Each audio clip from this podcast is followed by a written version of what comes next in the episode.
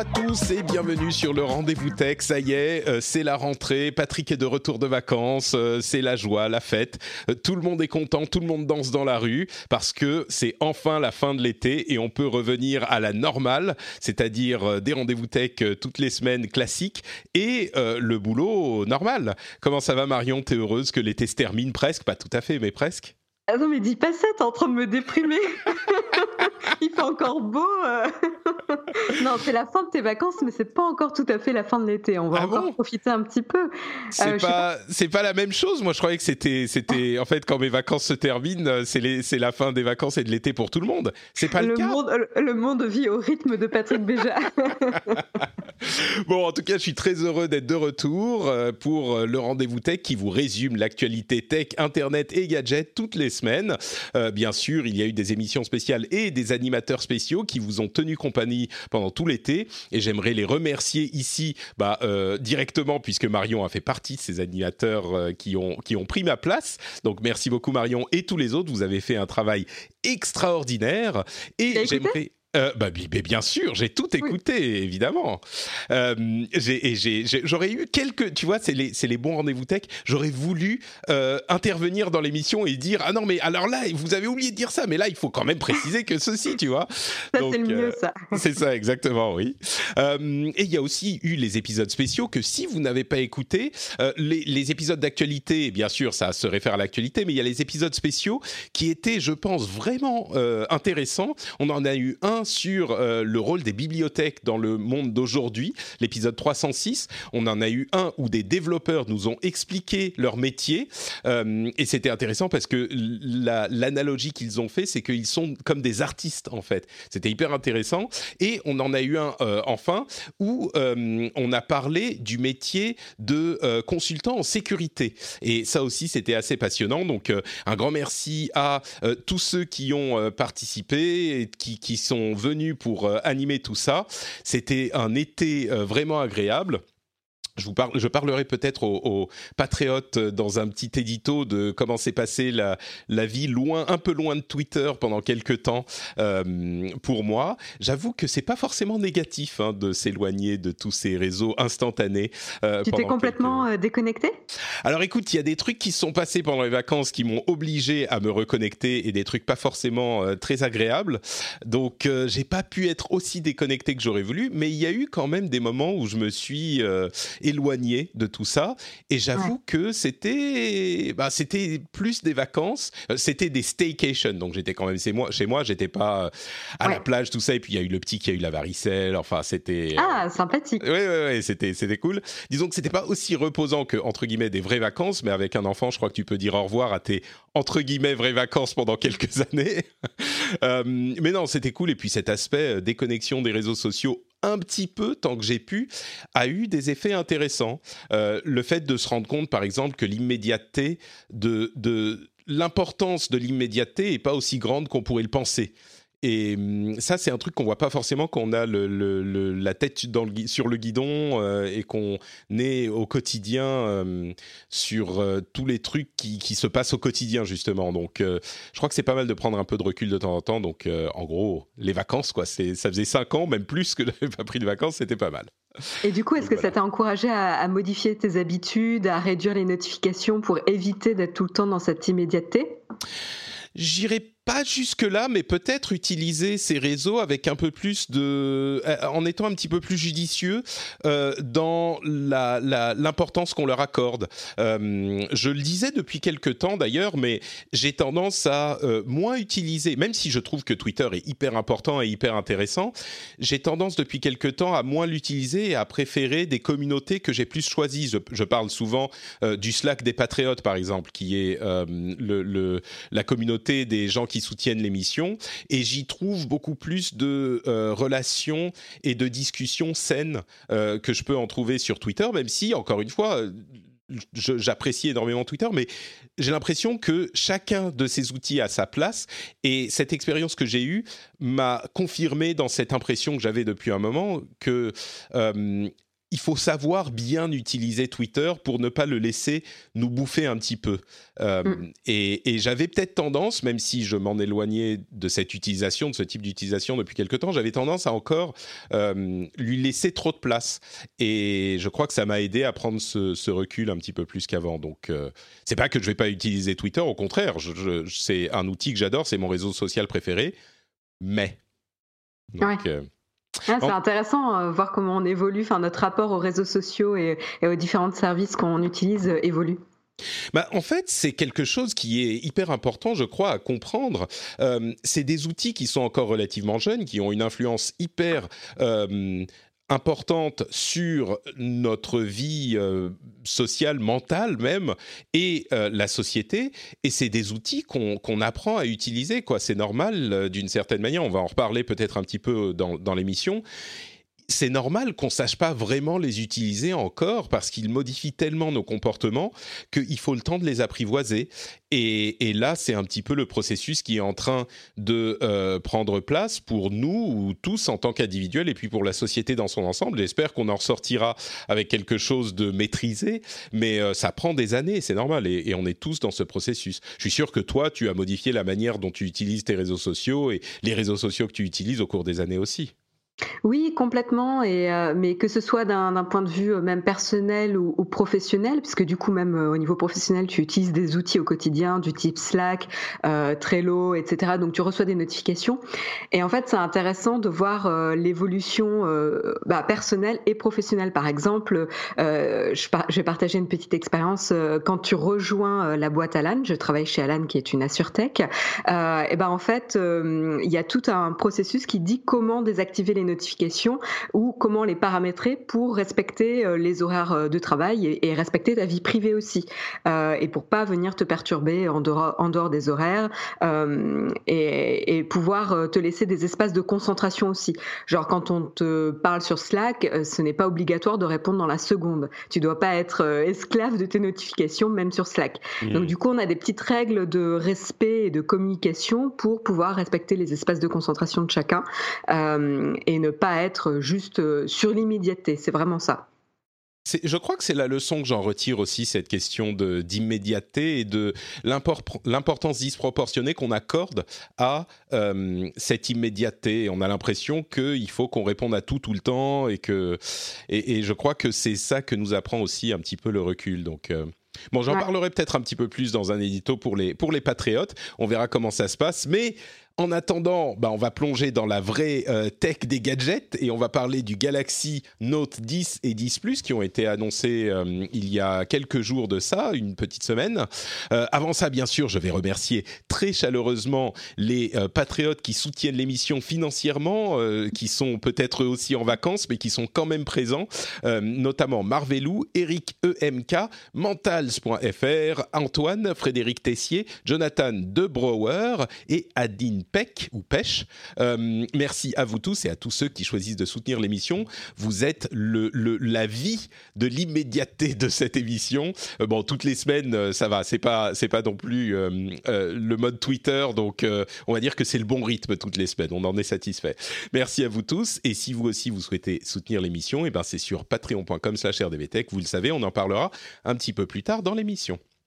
Alors des téléphones mobiles euh, qui sont d'une forme et d'une fonctionnalité parfaite. Est-ce que on peut en rêver et est-ce que Samsung l'a fait? Je crois que euh, franchement avec le Galaxy Note 10 et 10 Plus, on commence un petit peu à s'en approcher. On dit à chaque fois qu'un nouveau téléphone sort, euh, ah bah c'est des, petites évolutions par rapport à ce qui s'est fait avant là, on a eu tellement, enfin, on a tellement de petites évolutions qu'au bout d'un moment, ça commence à devenir quelque chose de, de, presque parfait. Et j'ai l'impression que l'idéal du format actuel des téléphones mobiles, ben, on est un petit peu en train de l'atteindre. Euh, le Note 10 et le Note 10 Plus. Alors c'est nouveau dans la, dans la gamme Note d'en avoir deux parce que euh, ce qui est intéressant c'est que les, les Notes étaient toujours les téléphones, alors avec stylet mais surtout qui avaient un immense écran. Euh, C'était les initiateurs ou dans la vague des initiateurs des phablettes à l'époque et aujourd'hui tous les téléphones sont tellement immenses que bah, ils ont créé un Note 10 qui est plus petit que le Note 10 Plus. Donc ils sont allés dans l'autre sens mais euh, ils ont des fonctionnalités assez intéressantes. D'une part l'écran et euh, fait vraiment toute la surface et de manière encore plus convaincante que pour les autres téléphones, je trouve. Il a juste un petit, vous savez comme c'est, euh, il y a certains téléphones qui le font déjà et notamment le Infinity O Display, c'est-à-dire qu'il y a juste un petit trou euh, pour la caméra frontale pour faire les selfies. Et eh bien là, c'est un petit trou au milieu de l'écran qui est minimal et qui est vraiment le, seul, comment dire, la seule entorse à euh, l'intégralité de euh, l'écran sur euh, la face avant. Mais il y a aussi d'autres choses. Alors il y a le S Pen qui a une sorte de tracking de mouvement qui fait que vous pouvez faire des, mouvements dans les airs avec le stylet et le téléphone va reconnaître les mouvements et faire des fonctions, enfin faire des, des actions en fonction de ce que vous faites.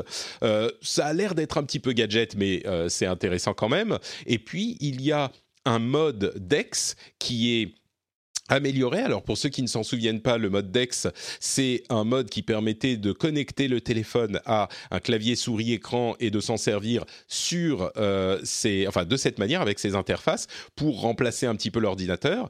Et ben là, c'est amélioré avec euh, une possibilité de le brancher sur euh, un écran d'ordinateur à travers l'ordinateur lui-même. C'est-à-dire que, alors si vous avez un portable, peut-être que vous allez vouloir utiliser votre portable plutôt, mais il y a des applications sur euh, Mac et PC qui vous permettent d'accéder à euh, l'interface DeX de votre téléphone en branchant le euh, téléphone par USB sur votre téléphone. Donc il va s'afficher comme une application et c'est l'intérieur de votre téléphone. Donc si vous voulez l'utiliser pour centraliser toute votre informatique, ça devient beaucoup plus facile d'utiliser n'importe quel ordinateur pour bah, accéder euh, au mode DeX de votre téléphone. Alors évidemment, il faut que l'application soit téléchargée, mais euh, si vous êtes par exemple euh, dans une société qui utilise ça et que les applications sont téléchargées sur tous les ordinateurs, et ben vous pouvez aller sur n'importe quel ordinateur, brancher votre DeX et utiliser le, les logiciels de votre DeX qui d'ailleurs inclut la suite Microsoft puisqu'ils ont un partenariat qui permet à Samsung d'utiliser les logiciels Microsoft de les intégrer à l'appareil.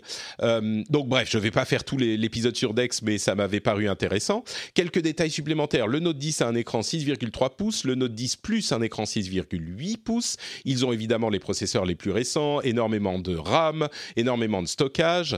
Euh, le truc qui est peut-être un tout petit peu euh, décevant pour certains, c'est que le Note 10 a perdu son, son port jack pour les écouteurs. Alors euh, voilà, c'était c'est marrant parce que Samsung euh, faisait de la pub comparative avec les téléphones Apple qui n'avaient plus de port jack en s'en moquant. Eh bien étrangement, ils ont disparu de euh, toutes les chaînes YouTube de Samsung, toutes ces pubs.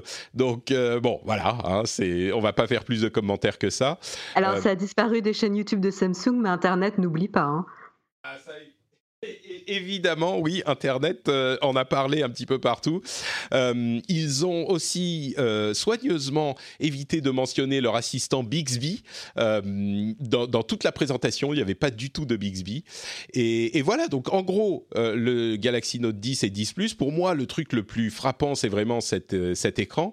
Mais qu'est-ce que tu penses de ce Note 10 dans le contexte où tous les téléphones sont grands aujourd'hui? Bon, il a le stylet quand même. Est-ce que c'est un appareil intéressant et bien sûr, pardon, j'ai oublié la chose importante. On tourne évidemment et on dépasse les 1000 euh, euros. Euh, il sort aux États-Unis et je crois en Europe aussi le 23 août, donc dans quelques jours à peine. Et on est autour de 1000 euros, voire au-dessus. Qu'est-ce que tu en penses? Euh, écoute, c'est intéressant de voir comment Samsung essaye de, de différencier un smartphone qui est normalement était censé rassembler toutes les meilleures specs de, la, des gammes Samsung. En fait, c'était censé être celui qui, certes, avait un stylet, mais était aussi euh, celui qui avait tous les gadgets, les meilleurs, euh, les, meilleures capacités, etc. Euh, et en fait, dans un marché où ça devient assez compliqué d'être plus compétitif et de surenchérir sur les capacités techniques, on, voit qu'ils essayent de, de, trouver autre chose en tant que consommateur, euh, je trouve que du coup la gamme Samsung devient assez compliquée à suivre euh, parce que les différences entre le Galaxy euh, S10 et les Galaxy Note, enfin les deux gammes, devient à part le stylet, devient un petit peu compliqué à suivre. donc je trouve je trouve que c'est un premier point pour les, consommateurs. Je, trouve ça assez, assez compliqué. Euh, et on, du coup, on va revenir sur le, point marquant qui est le, stylet. Est-ce que vous voulez un stylet ou est-ce que vous voulez pas un stylet? Et une fois que vous avez fait ce choix-là, vous allez prendre la décision de la taille d'écran, euh, la batterie qui se recharge rapidement ou pas, etc. Ensuite, concernant le, retrait du port jack, en effet, euh, c'est évidemment dommage. Je suis assez partagée. D'un côté, je me dis c'est assez normal, ça va leur simplifier la vie et ça va forcer aussi euh, les euh, constructeurs qui ont des appareils Bluetooth ou d'écouteurs de, Bluetooth d'améliorer la qualité, de trouver des astuces pour que le son et l'écoute soient, soient une meilleure expérience. Et de l'autre, je trouve que ça va à l'encontre même de, euh, du Galaxy Note qui est censé euh, s'adresser au, vraiment aux power users. Hmm. Et donc du coup, je trouve, je trouve ça assez illogique, surtout que du coup, on pense aux écouteurs, mais on peut aussi penser à tout ce qui est micro euh, pour, pour profiter au maximum des outils de création et de conception, type vidéo, etc. Et là, c'est un petit peu dommage quand même. Bon, disons que comme tu le dis, il y a du Bluetooth et puis il y a de l'USB-C. On peut quand même euh, connecter des appareils par ce biais aussi. Maintenant, c'est vrai que euh, c'est surprenant parce que la gamme euh, Galaxy Note, c'est la gamme des pros qui peuvent tout faire. Mais bon, je pense que c'est aussi un aveu de de, pas de faiblesse, mais un aveu de réalité, c'est que euh, dans la réalité, je crois que euh, les, les ports jack, il y a peu de gens qui euh, les veulent tellement qu'ils seraient prêts à sacrifier autre chose pour ça. je sais que c'est un petit peu comme la question des claviers physiques à l'époque de la sortie de l'iPhone, je trouve. Il y a des gens qui disaient ah mais moi jamais je ne je ne voudrais un téléphone sans clavier physique, c'est trop important, c'est pas la même chose, machin. C'est vrai que c'est pas tout à fait la même chose, mais c'est suffisamment bien. Et aujourd'hui, l'écosystème euh, des, écouteurs sans fil est suffisamment euh, bien développé pour que ça suffise à la plupart des utilisateurs. Alors, il y a évidemment quelques personnes qui vont dire ah mais non, moi je veux absolument mon écouteur machin, mais c'est ils font plus de bruit qu'ils ne sont euh, réellement préoccupés par la chose dans, pour l'ensemble des, des, consommateurs. Donc, je, suis, euh, assez euh, d'accord avec toi pour n'importe quel autre smartphone. Je pense qu'ils auraient pu se permettre d'attendre encore un peu. Ça aurait fait sens hmm. de le garder sur la gamme Note. C'est juste mon avis, mais je suis d'accord avec toi sur, sur le fond. Hein. Ah, c'est vrai qu'en plus, sur, le, sur les raisons invoquées pour la suppression du, du port jack, ils ont dit que la batterie avait pu être augmentée de 2 à 3 ce qui est quand même assez minime. C'est pas qu'ils ont augmenté la taille de la batterie de 10%, ce qui aurait été substantiel, et ça a amélioré le euh, retour haptique du téléphone. Ok, euh, j'imagine que c'est pas là non plus une euh, modification invraisemblable entre le, dernier Galaxy Note et le, le Galaxy Note 10 sur le principe, effectivement, je trouve que la raison donnée pour la suppression de ce port jack reste pas suspicieuse, mais c'est pas, ça paraît difficile de justifier cette suppression pour ceux qui le veulent vraiment. La seule raison, pour moi, la raison euh, qui est plus valable ou qui est plus compréhensible, c'est qu'en fait, les gens qui le veulent vraiment, qui tiennent vraiment à Sport Jack, sont moins nombreux qu'on ne pourrait le penser quand on écoute les plaintes. Euh, maintenant, si vous voulez penser que c'est parce qu'ils veulent nous vendre leurs euh, écouteurs sans fil super chers, les Galaxy Buds et autres, c'est peut-être le cas aussi, je ne sais pas. Oui, mais même d'un point de vue de, logique de production, euh, c'est quand même plus simple et, ça va forcer aussi mm. les autres acteurs du marché à, améliorer les, les, périphériques Bluetooth. Hein, euh, C'est ça aussi. Donc, euh, donc c'est logique, mais c'est vrai que j'aurais, j'aurais, je pense, apprécié pour pour la cible des Galaxy Note de, de garder le port jack au moins un an, au moins une édition ou, deux. Mais bon, Ouais. C'est vrai que ça correspond euh, à la cible des super power users qui ont tout, quoi, parce que l'image qu'on a, euh, la, la- la- la catégorie du Galaxy Note, c'est on a tout. Et donc, ça fait un petit peu tâche qu'il n'y ait pas le port jack, je suis d'accord. Et puis après, il y a le petit détail euh, assez rigolo de, de Bixby qui donc a pas été mentionné du tout Mhm. durant la présentation, qui n'a plus de, de bouton euh, dédié. Euh, mais alors c'est un petit un petit peu vicieux parce qu'en fait maintenant tu actives Bixby via le, le, le bouton Power en appui long. C'est ça.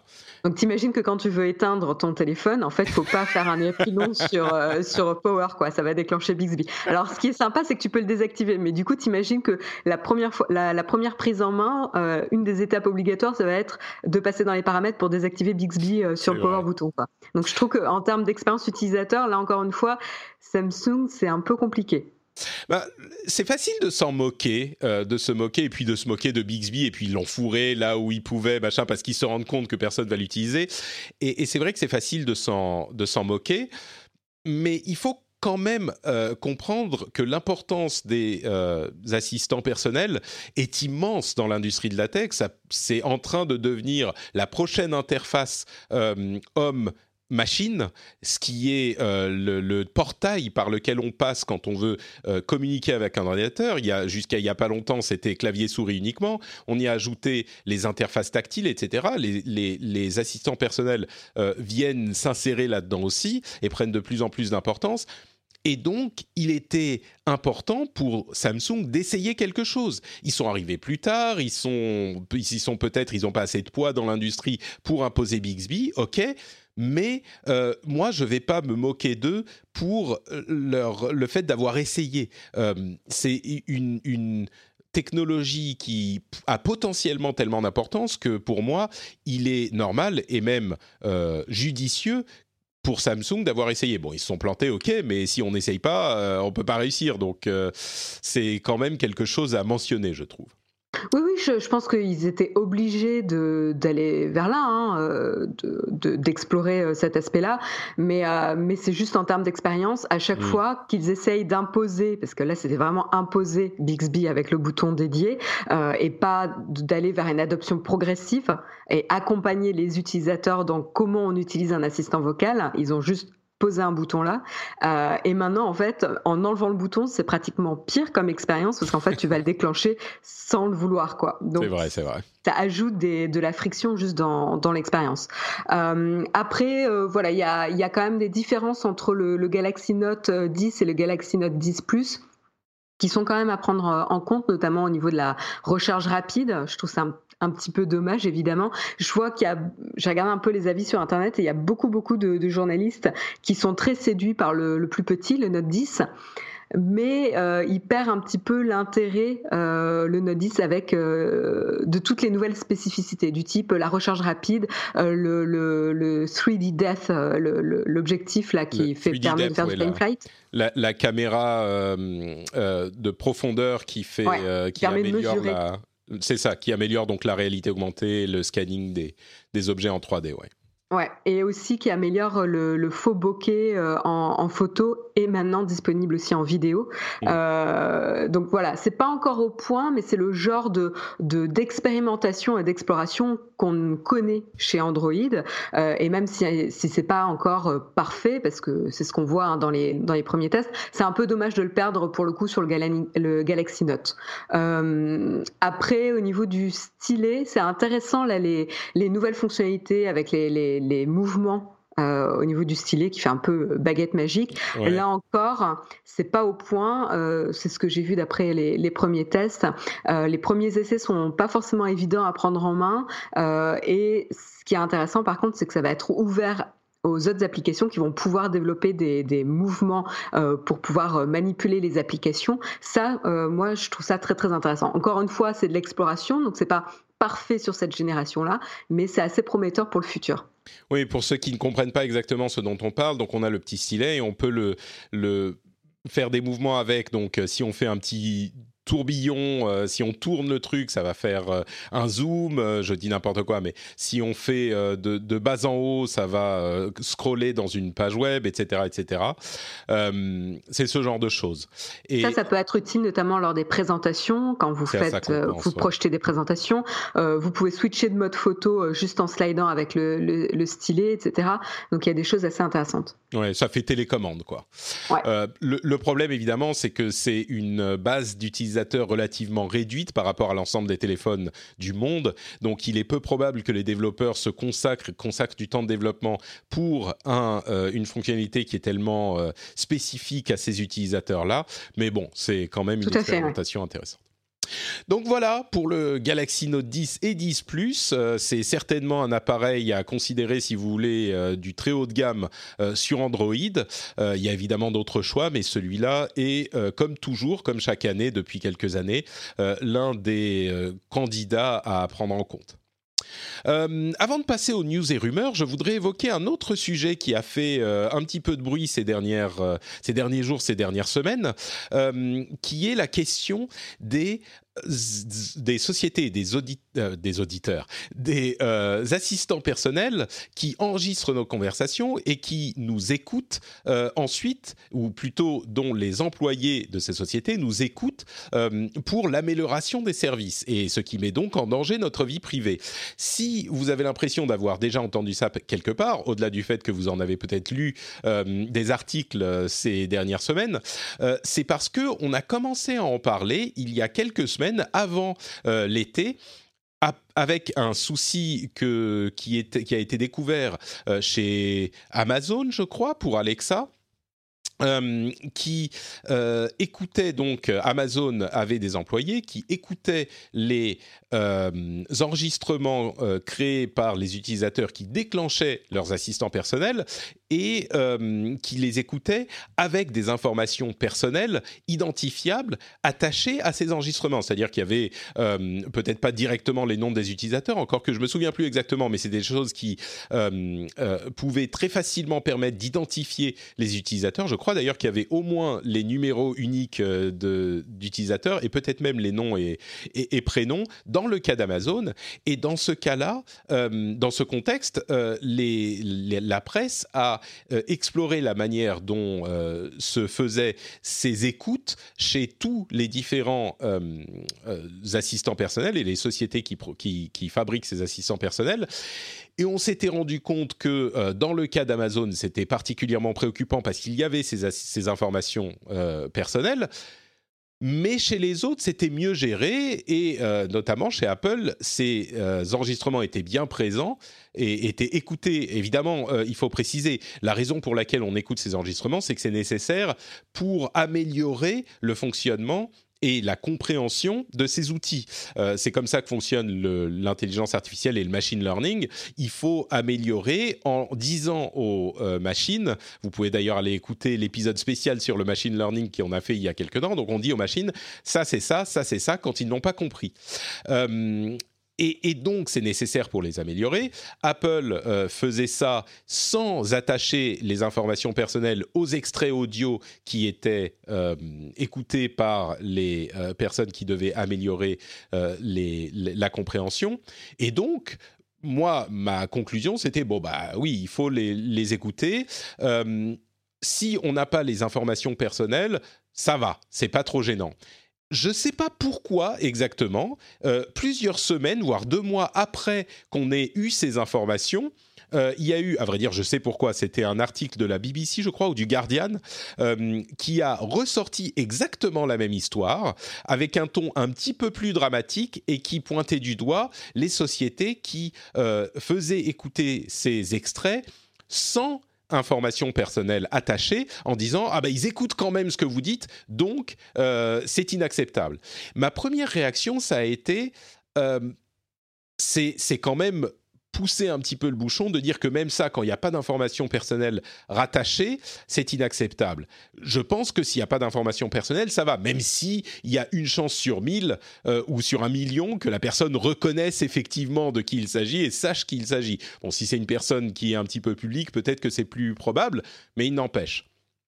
Et j'ai donc lu un petit peu sur le sujet et j'avoue que même si je ne suis pas fan de l'idée de faire du opt-in plutôt que du opt-out, c'est-à-dire que demander à chaque utilisateur s'il accepte que euh, ces enregistrements soient utilisés pour améliorer euh, la chose, donc qu'il activement accepte. Moi, je préfère quand on a l'option de euh, désactiver la chose plutôt que quand il faut qu'on participe au truc volontairement. Pourquoi? Parce qu'on sait bien, c'est un petit peu démagogique de dire ah il faut que tout soit désactivé par défaut, parce que concrètement, ça veut dire que une infime partie des gens vont l'activer et donc ça donne pas de euh, euh, euh, données utilisables ou pas assez. Et je comprends le fait qu'on dise ah mais oui mais il faut quand même donner le choix pour que seuls les gens qui veulent vraiment participent parce que sinon la plupart des gens ne vont même pas savoir qu'il faut aller désactiver. Je comprends cet argument, mais dans ce cas s'il n'y a pas de données utilisateurs attachées, je pense que la demande est raisonnable. Maintenant, euh, j'ai aussi lu d'autres choses qui expliquent que euh, on pourrait faire plus pour protéger la vie privée euh, par rapport à ces enregistrements, comme par exemple euh, modifier les fichiers audio pour que la voix soit vraiment pas reconnaissable. Et ça, c'est une chose à laquelle j'avais pas du tout pensé et qui est pas une demande déraisonnable. C'est vrai que si on peut simplement modifier le fichier audio sans, euh, enfin, pour qu'on puisse comprendre ce que les gens disent, mais que la voix ne soit plus reconnaissable, bah oui, là, effectivement, il faudrait le faire et ça me paraît même nécessaire. Donc voilà pour le petit résumé de cette, toute cette histoire. Euh, je voulais le mentionner pour que vous, vous compreniez ce qui s'est passé là. Euh, évidemment, si tu as des choses à ajouter, Marion, n'hésite pas. Bah c'est déjà un sujet qu'on a beaucoup beaucoup abordé dans le rendez-vous tech euh, précédent avec Jérôme et, Guillaume, donc je vais pas non plus m'étendre sur le sujet, mais je pense, pour le coup, je suis pas du tout d'accord avec toi sur le fait de l'opt-in et de l'opt-out. je pense que là, oui, oui, complètement. Il y a, enfin, beaucoup beaucoup de tout temps, on a toujours utilisé de l'opt-in pour ce, enfin, on a souvent utiliser de l'opt-in pour, euh, pour recueillir et, et demander l'accord des personnes pour participer au programme d'amélioration. Il n'y a qu'à voir à chaque mise à jour de macOS, par exemple, euh, à chaque fois dans l'étape où tu redémarres l'ordinateur, tu as une case à cocher euh, qui te demande où tu peux directement euh, lire. Donc ça c'est assez facile. Bon là, euh, là pour le coup je pense que c'est de l'opt-out, mais en tout cas on te le présente quoi. Euh, tu vois au redémarrage. T'as pas mmh. besoin toi-même proactivement d'aller dans les réglages pour le désactiver.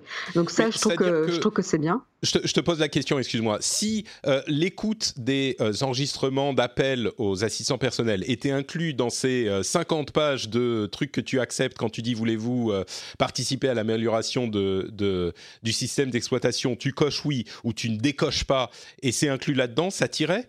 Si c'est un truc à cocher pour tout? euh, tant que, tant que c'est clairement euh, dit, qu'est-ce que ça implique de participer euh, au, programme d'amélioration? D'accord. Que ça veut dire qu'on envoie des, des, extraits, des extraits audio, des conversations, etc. Je pense que en effet, là où c'est plus malin, c'est de voir comment on peut plus améliorer la confidentialité des données, et notamment, donc ça passe par l'anonymisation du genre euh, de la voix euh, qu'on entend. Donc du coup, on ne peut pas reconnaître euh, qui est la personne. Et ça, je pense qu'en effet, c'est essentiel et je pense que ça sera bien d'améliorer dans ce sens-là.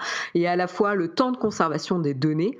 et ça, il y a le règlement de la protection générale de la protection des données, le RGPD en tout cas, qui a mis des, des accents là-dessus. Et je pense que là, pour le coup, Apple, Amazon, Google n'étaient pas forcément en accord avec le RGPD jusqu'à aujourd'hui. Donc je pense que aussi ça a joué sur pourquoi on a tant parlé euh, cette année de ça alors que c'est pas nouveau. Hmm. C'est vrai que Apple, on, a découvert qu'il conservait les données avec euh, données identifiables pendant six mois, si je ne m'abuse. Euh, alors, je ne sais pas si c'est en accord avec le RGPD, les six mois, mais ce qui est sûr, c'est qu'on ne savait pas, surtout pour une société qui se vante de protéger votre vie privée, on ne savait pas qu'il les gardait six mois et avec les, données identifiantes. Donc, ça, c'est assez problématique. on est d'accord. Mais euh, donc voilà, donc il y a le temps de conservation des données, le, la, la, capacité ou pas d'identifier ou de reconnaître la voix, qui je pense est importante. Euh, mais en effet, euh, après sur le, le, fond, je suis, je suis d'accord. Hein, je pense que c'est important qu'on puisse quand même récolter des données pour améliorer les services. Hein, sinon, enfin c'est ce qui existe depuis tout le temps où on a créé des services. Euh, maintenant, il faut le faire avec le respect euh, de la confidentialité des, des, données des utilisateurs. Et je pense que c'est là, avec le, le RGPD, que ça a remis en lumière comment on exploite les données des utilisateurs sur ces assistants vocaux, tout simplement. Après, il y a aussi l'effet c'est l'été et il n'y a pas beaucoup de sujets. et donc les sujets sensationnels, c'est pas mal aussi. ouais, je crois qu'il y avait un petit peu de ça aussi. Bon. Mais c'est important, c'est important qu'on en parle. Tout à fait. Bon, bah, le topo est fait et tu sais il y a une autre chose qui est absolument sensationnelle. Est-ce que tu peux imaginer ce dont je vais parler maintenant?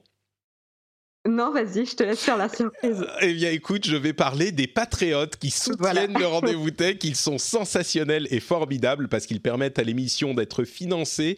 Ce sont euh, des gens qui écoutent l'émission, qui apprécient ce qu'on dit, qui trouvent une utilité, qui euh, passent un bon moment pendant qu'ils font le ménage, pendant qu'ils sont dans les transports et qui se disent, eh ben, écoutez, vous savez quoi, tout travail mérite salaire. Et donc, je vais aller sur patreon.com slash rdvtech et euh, je vais soutenir l'émission avoir le plaisir, la joie, le, le, le, le comment dire, le respect de soi même, de soutenir un truc qu'on apprécie. Et en plus de ça, ils peuvent accéder à des bonus sympathiques. Je parlais des éditos euh, qui sont réservés aux, auditeurs. Euh, je pourrais parler aussi de l'accès au Slack euh, qu'on évoquait tout à l'heure, qui est accessible à un certain niveau de soutien.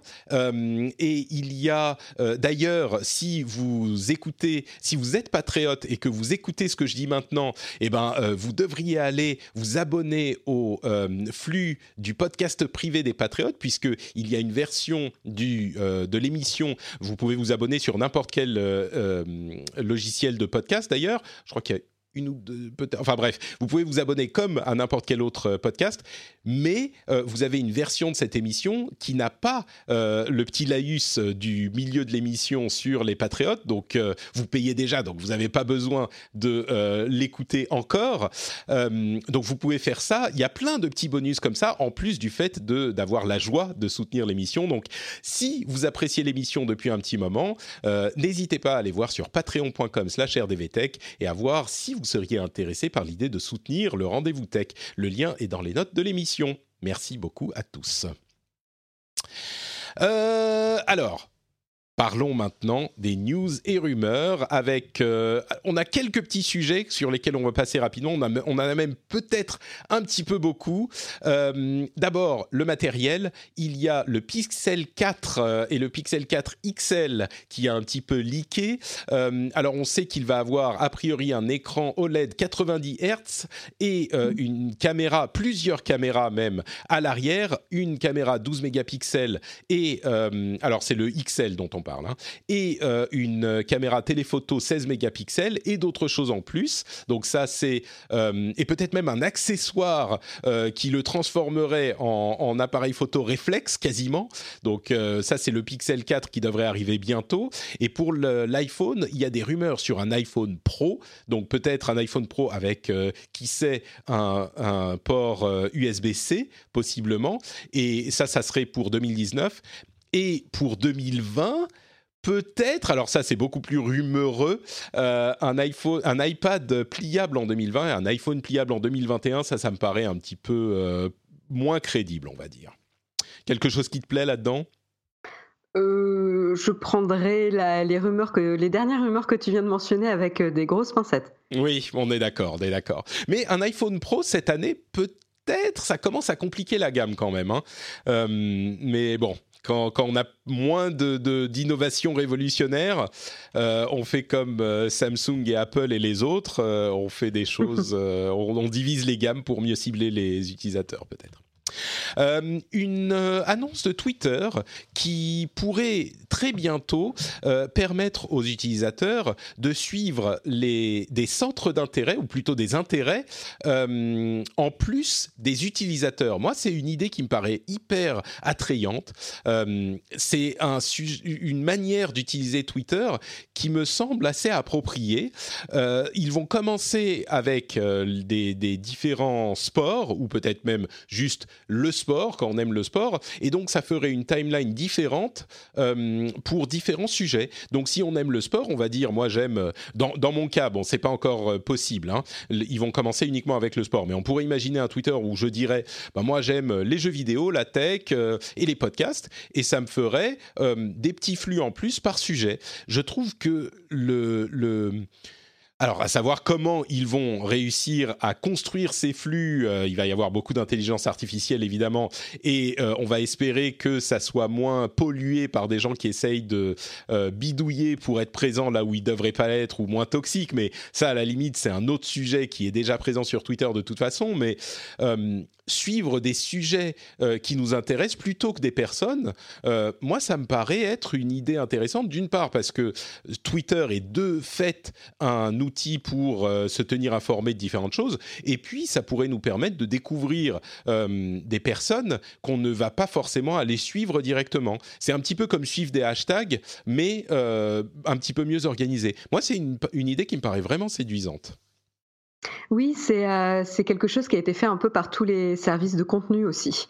C'est-à-dire, on change le, paradigme de euh, on suit les personnes, les créateurs de contenu ou les, personnes, et on shift vers euh, on suit euh, des, des, styles de musique, on va suivre des centres d'intérêt. Donc on l'a sur Spotify, on l'a sur YouTube, on l'a même sur des applications d'information type Flipboard ou, ou Apple News, etc.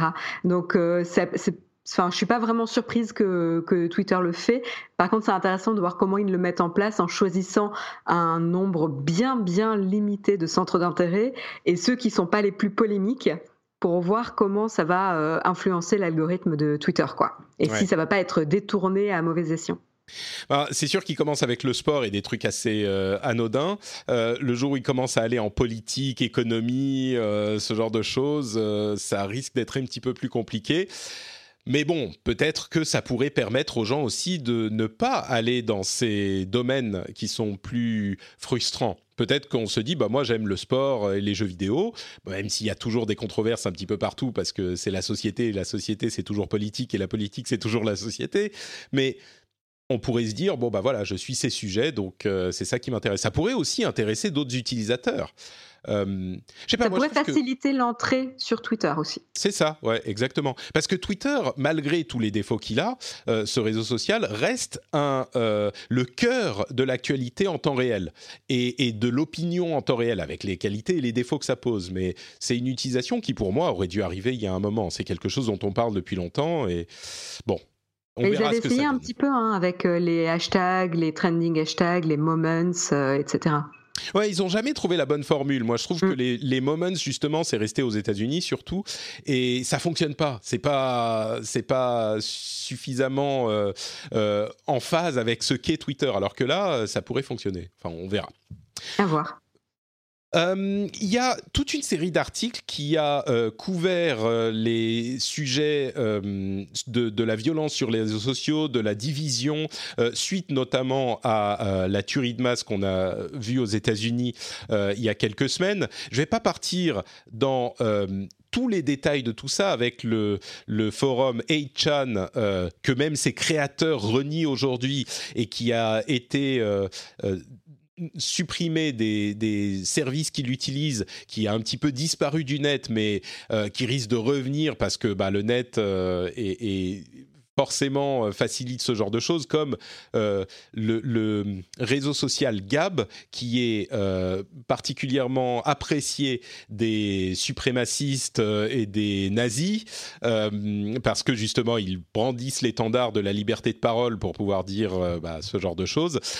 Gab utilise aujourd'hui le système Mastodon, euh, qui est un système qui a été développé justement dans l'esprit du net euh, pour créer un Twitter décentralisé, open source que tout le monde pourrait utiliser. Et bien forcément, euh, tout le monde, ça veut dire tout le monde. Et donc même ce genre de choses. Bref.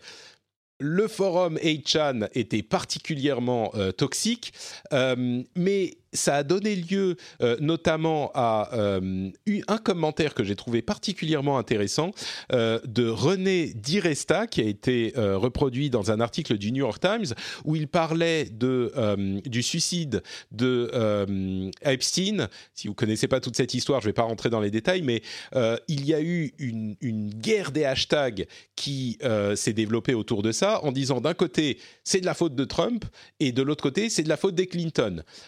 Et les deux ne se parlent pas, ne se comprennent pas, évidemment, euh, sont toxiques au possible.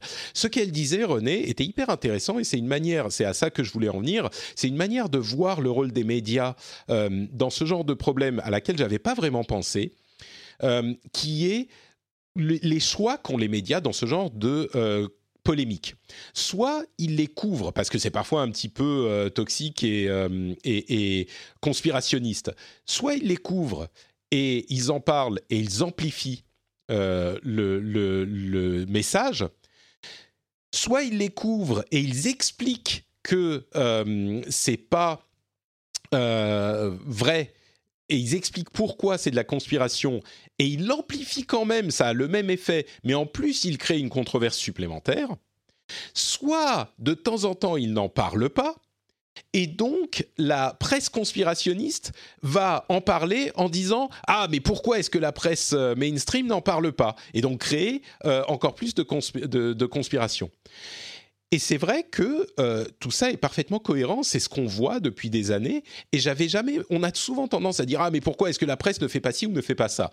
Mais c'est vrai que quand on lit la chose de cette manière, c'est une, une une position impossible dans laquelle est la presse. Et le sujet dont elle parle, c'est la responsabilité de Twitter et des réseaux sociaux, et encore une fois, comme on en parle depuis longtemps, de la tendance à faire ressortir, euh, à faire trender ce genre de sujet. Et bien sûr, les controverses sont toujours euh, les plus promptes à, à trender euh, et à buzzer. Et ce qu'elle dit, c'est que si vous faites, vous créez ce genre de mouvement, de vague de fond qui fait ressortir et qui fait resurfacer ces sujets controversés, eh ben vous êtes responsable du fait qu'ils deviennent euh, inévitables et du fait qu'ils deviennent une sorte de réalité.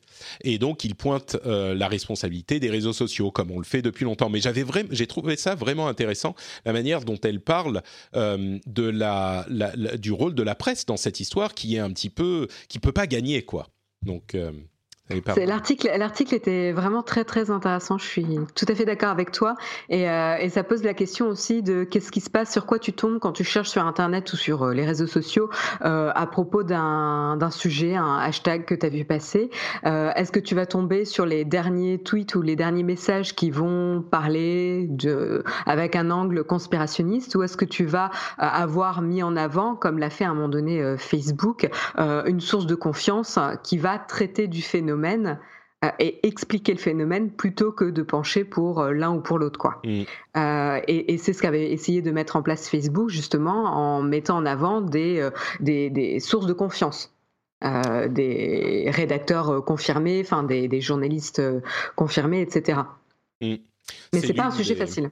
Non, c'est clair, c'est clair. Et même ça, ça fonctionne pas aussi bien qu'on le voudrait, puisqu'on a vu que Facebook a constaté que euh, quand on faisait ce genre de choses, ça ne faisait pas diminuer la controverse. Le seul moyen était justement de diminuer la visibilité euh, de ce genre de sujet.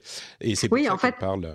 C'est ça. C'est euh, tu as les trois phénomènes. C'est est-ce que tu en parles, mais du coup tu vas augmenter le nombre de posts liés au, au hashtag ou au sujet. est-ce que tu n'en parles pas, mais donc dans ce cas, les autres, l'autre partie va le prendre et dire euh, euh, finalement il y a une autre polémique parce qu'on ignore ce sujet euh, volontairement. Mm. et donc, c'est, vous voyez, le parti politique, etc., ne souhaite pas en parler. Donc, c'est, encore une fois, il... ouais, c'est ce que tu dis, la presse est dans une situation, situation compliquée. Ouais. deux, petits, deux petites choses que j'ajoute sur ce sujet parce que c'est lié. il y a une application qui s'appelle Squad qui est assez intéressante, qui est une application qui permet de, de partager son écran de smartphone avec des amis. Alors ça peut poser des problèmes aussi, mais ils ont lancé euh, l'application avec une vision qui est hyper euh, pro vie privée et protection avant tout. Euh, alors ils ont moins de 500 000 utilisateurs aujourd'hui, donc ils sont encore relativement petits, mais c'est intéressant de voir que avec cette intention de protéger la vie privée avant tout, ils ont réussi à créer une communauté qui, est, qui se sent relativement à l'aise et qui est principalement constituée de euh, d'adolescentes, de jeunes adolescentes, qui sont évidemment, on le sait, euh, des cibles privilégiées sur les euh, réseaux et les, les applications traditionnelles. Donc, Squad est une application intéressante. Et une autre chose qui est un petit peu moins joyeuse, c'est que quand je disais les, les les, comment dire, les gens peu respectables vont toujours trouver des moyens de se, s'exprimer. Aujourd'hui, euh, on constate que Telegram est devenu une sorte de ressource pour, encore une fois, les suprémacistes, les hommes euh, violents, euh, les anti-politiquement corrects, qui ont plein de groupes sur Telegram pour s'échanger des discussions, des, des sujets, etc. Et donc Telegram, qui est conçu pour protéger la vie privée, évidemment, quand on protège la vie privée, eh ben, on protège la vie privée d'un petit peu tout le monde, y compris euh, ce genre de, personnes et de groupes. Donc euh, voilà, je le pose là, ça résout pas le problème, euh, c'est juste à savoir. Bon, ceux qui suivent un petit peu les sujets de jeux vidéo connaissent Ninja. Est-ce que tu connais Ninja, Marion? Bah écoute, j'en ai entendu parler, je le connaissais pas avant qu'il change euh, pour Mixer. D'accord. Euh, excuse-moi, je t'ai, je t'ai euh, donné la parole en plein milieu d'un de mes monologues et donc tu étais en train de, de boire quelque chose, pardon. donc Ninja, pour ceux qui savent pas, c'est le streamer le plus populaire au monde. Il joue à un jeu qui s'appelle Fortnite. Celui-là, vous en avez forcément entendu parler. et il, les gens des, adolescents principalement le regardent jouer euh, sur Twitch, qui est une plateforme de streaming de jeux vidéo euh, hyper populaire. Et Microsoft a racheté une autre plateforme qui s'appelle Mixer. Et euh, ils essayent de concurrencer Twitch, mais évidemment, ils ont du mal puisque Twitch est complètement dominante. Et eh bien, ce qu'ils ont fait, c'est que ils sont allés voir Ninja, qui s'appelle de son vrai nom Tyler Blevins, et ils lui ont, on imagine, on n'a pas la confirmation, mais donné beaucoup, beaucoup, beaucoup d'argent pour qu'il devienne streamer sur, euh, sur Mixer exclusivement. Et donc, il a quitté Twitch. Ça a donné lieu à tout un tas de choses dont on pourrait parler, mais c'est pas forcément hyper intéressant. Euh, ce qui est intéressant, c'est que euh, donc on a ce phénomène où désormais les sociétés et les services s'arrachent des personnalités pour essayer de gagner en popularité. Et les rumeurs, alors on ne sait pas du tout si c'est vrai, mais les rumeurs parlent de 50 millions euh, de dollars donnés à Ninja pour qu'ils viennent sur Mixer. Alors on pense que c'est un deal qui couvre plusieurs années, hein, donc euh, c'est pas juste pour streamer deux fois. Il, il stream maintenant exclusivement sur Mixer pendant de, des années, mais on parle de 50 millions de dollars. Donc c'est vraiment intéressant. Alors c'est marrant parce que je suis sûr qu'il y a des gens qui vont dire oh les jeux vidéo, haha, euh, euh, moi aussi je peux jouer à des jeux vidéo. C'est, quelque chose de compliqué. D'une part, il faut être bon. Ensuite, il faut être euh, un vrai, il faut être amusant, distrayant. Il faut pouvoir streamer des heures et des heures et faire passer un bon moment à vos spectateurs. Donc c'est un vrai boulot et c'est pas un boulot facile. Bon, lui, ça se passe très bien pour lui, mais c'est vraiment pas un boulot facile. Mais, mais oui, donc ce genre de somme pour des créateurs de contenu euh, c'est quelque chose qu'on ne pouvait pas imaginer il y a encore quelques années, mais j'imagine que ça va euh, aller en, augmentant, quoi. Je pense que ceux qui rigolaient du streaming de, jeux vidéo, euh, notamment certaines personnes de la télévision, doivent ravaler un petit peu leurs commentaires. Je crois, tu sais, je crois que c'est une question de génération et ils ravalent pas leurs commentaires. Ils disent comment 50 millions pour un type qui joue à des jeux vidéo toute la journée? Ah, mais c'est inacceptable. Tu sais, il y a ce genre de de, euh, de, de comment dire? De fossé générationnel quoi. C'est comme euh, justement en parlant de Fortnite, Fortnite est le jeu le plus populaire aujourd'hui, comme je disais, vous en avez beaucoup entendu parler, j'en suis sûr. Il y a eu le championnat du monde de Fortnite et un jeune de 16 ans a fini premier, il a gagné 3 millions de dollars et ça a évidemment donné lieu à euh, des, des, journalistes qui se pensaient hyper malins en disant euh, "Oh, mais il il a gagné 3 millions de dollars en jouant dans sa chambre à des jeux vidéo. moi aussi je peux jouer à des jeux vidéo, j'aurais dû jouer à des jeux vidéo." Ha ha ha. Ok, bon, je crois que euh, c'est le genre de commentaire. Encore une fois, c'est une question générationnelle.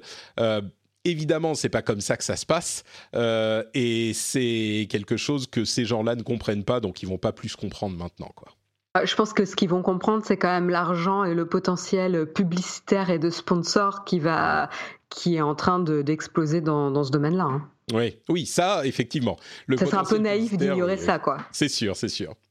Euh, et il a eu un million d'abonnés directement le premier jour où il a streamé sur, euh, sur euh, Mixer. je ne sais plus combien il en avait, je crois 17 millions ou 15 millions sur, sur Twitch. Je ne veux pas dire de bêtises, mais je crois que c'était dans cette, de cet ordre, de cet ordre-là. Donc, bref, voilà pour. Là, his account has 22 million subscribers, 22 millions d'abonnés. C'est quand même bon, c'est abonné gratuit, mais quand même. quoi d'autre, quoi d'autre? Huawei a enfin révélé son Harmony OS. Alors les, les problèmes entre Huawei et euh, les États-Unis ne sont pas terminés. On en a suffisamment parlé dans l'émission, donc je ne vais pas vous refaire le topo. Mais son fameux euh, OS qui est prêt, eh bien ils l'ont dévoilé. Il s'appelle Harmony OS euh, et il va être disponible sur une télé Honor, qui est une marque de Huawei, qui arrive, qui est déjà disponible, au moins en Chine, si je ne m'abuse c'est intéressant parce qu'ils commencent avec une télévision, mais ils ont bien sûr euh, annoncé qu'ils pouvaient le déployer sur les téléphones euh, si ça s'avérait nécessaire. C'est ce dont on parlait depuis un moment. Il y a eu des incertitudes sur la nature de l'OS pendant euh, quelques temps. Est-ce que c'était vraiment un OS qu'ils pouvaient utiliser sur un téléphone? Alors, on imagine bien que ça ne sera pas aussi abouti qu'un vrai, entre guillemets, Android, mais visiblement, ils ont un, un OS qui serait prêt à être déployé sur des téléphones euh, suffisamment pour qu'il soit relativement fonctionnel. On note aussi que euh, face à la guerre commerciale entre les États-Unis et la Chine, euh, le patriotisme de, de, de, la population chinoise a provoqué une une comment dire une augmentation des ventes de Huawei en Chine qui a été plus que significative. Donc bon, voilà, tout va bien pour eux pour le moment en tout cas. Euh, et la Chine est en train de développer leur propre crypto-monnaie. Entre parenthèses, je ne sais pas si vous étiez au courant, mais euh, ils sont euh, à peu près prêts à lancer leur CBDC, qui est leur crypto-monnaie, qui était en test depuis un, petit moment. donc, bon, encore des histoires sur la Chine qui se portent plutôt bien, on va dire. Euh, est-ce que tu as lu ces histoires sur euh, Salto et l'approbation enfin euh, de cette alternative française à, Netflix? Alors oui, j'avais entendu parler de Salto, mais alors j'ai raté, j'ai raté cette, cette information. Eh bien, écoute, tu savais sans doute qu'ils étaient dans les limbes depuis un bon moment. Salto, c'est une société de streaming de vidéos qui a été créée par TF1, M6 et c'est qui les autres? Euh, France Télévisions, voilà, France Télévisions, TF1 et M6. Et en fait, il y avait toute une question d'autorisation nécessaire par les autorités de régulation européennes pour des questions de monopole. Euh, et ils vont, ils ont enfin reçu l'autorisation.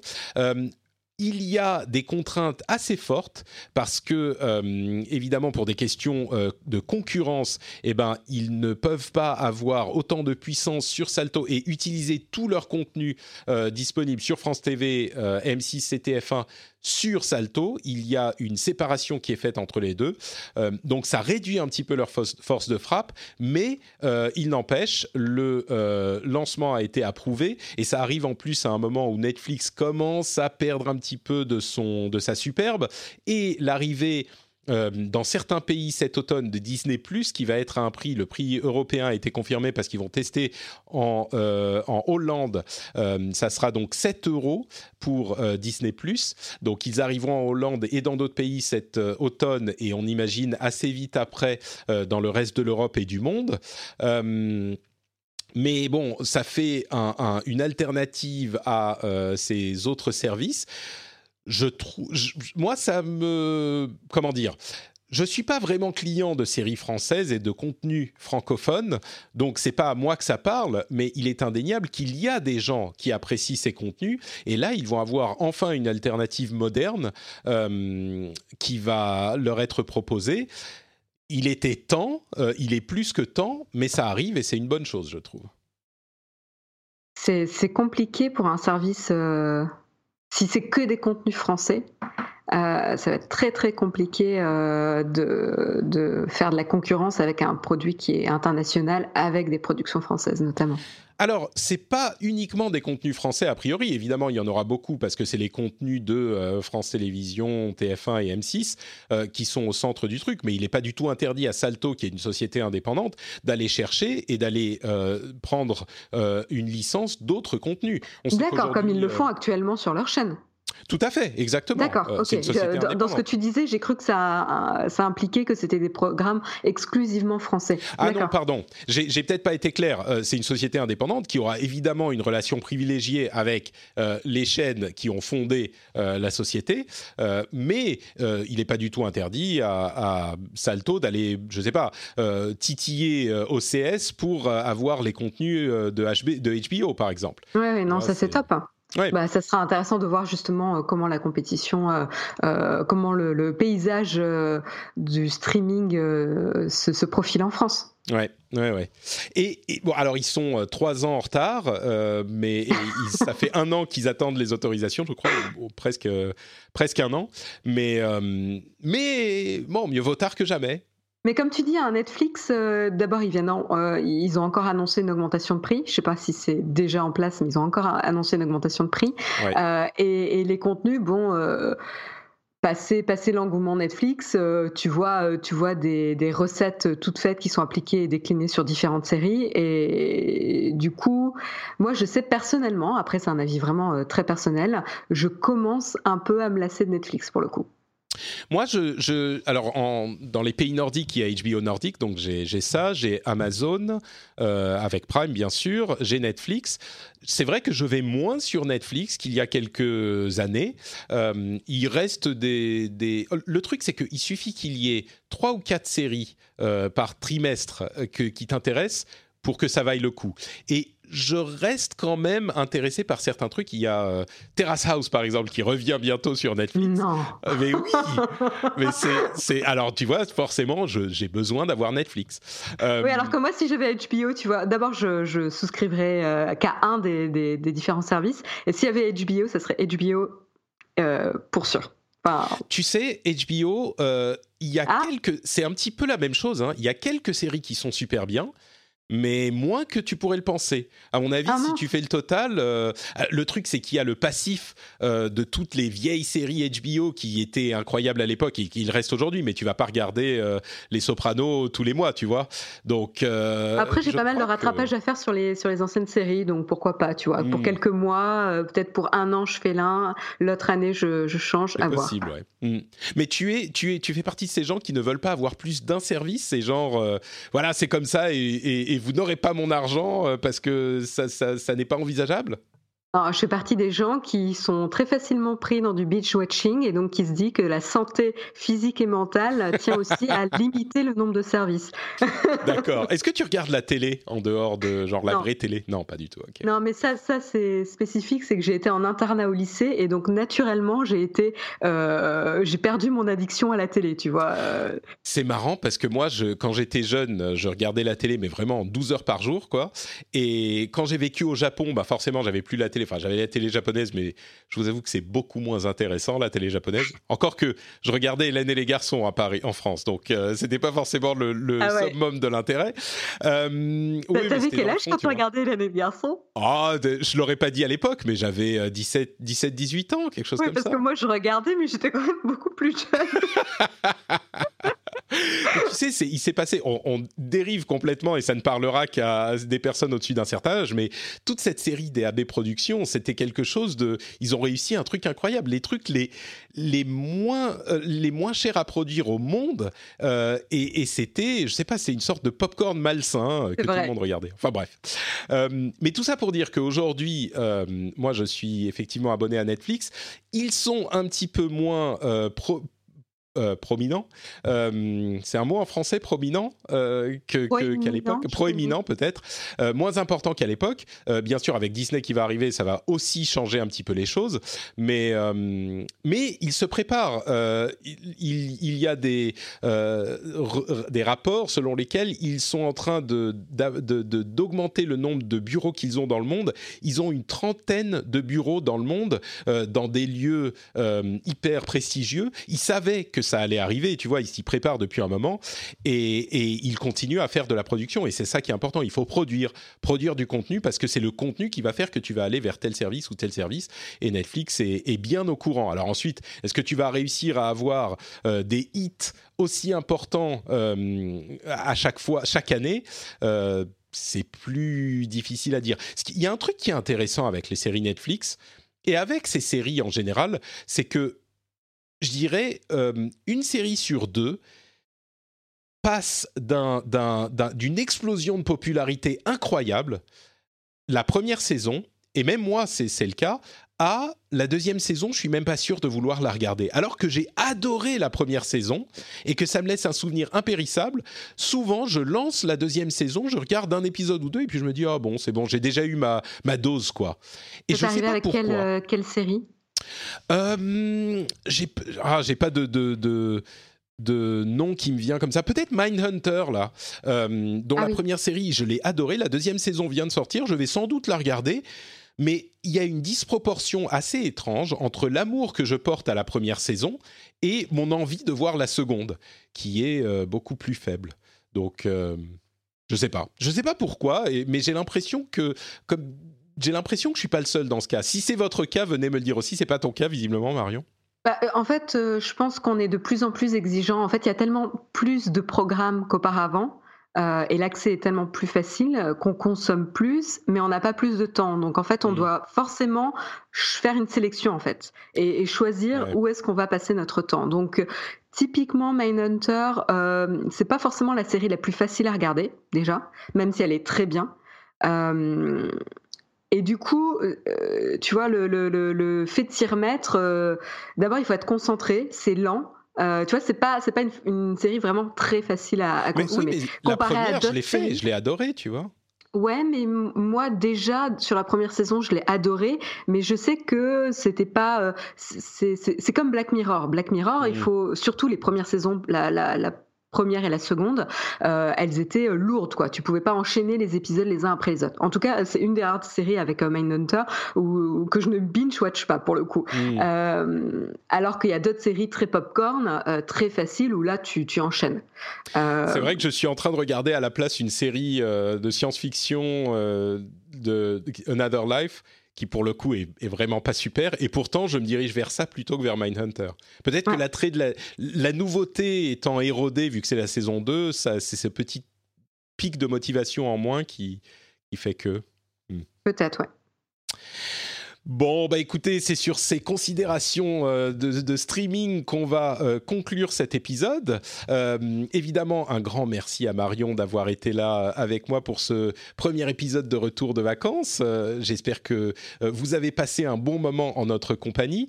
Avant de se quitter, est-ce que tu veux nous dire où on peut te retrouver sur Internet? Bah, vous pouvez me retrouver sur Twitter à Aisea Design ou sinon sur Naotech TV. Super, merci beaucoup. Marion, pour ma part, c'est Note Patrick sur Twitter, Facebook et Instagram. Euh, vous pouvez bien sûr écouter les épisodes précédents euh, bah, de, cette émission sur le flux RSS euh, de l'émission, hein, dans votre lecteur de podcast, ou sur le site frenchspin.fr. Vous pouvez venir y laisser des commentaires aussi. N'oubliez pas que le rendez-vous jeu reprend normalement aujourd'hui également. On a un enregistrement prévu où on va couvrir les news de la Gamescom et euh, les jeux de cet été, moi j'ai beaucoup joué à Fire Emblem, c'était quelque chose qui m'a pris, qui m'a happé euh, à 100%.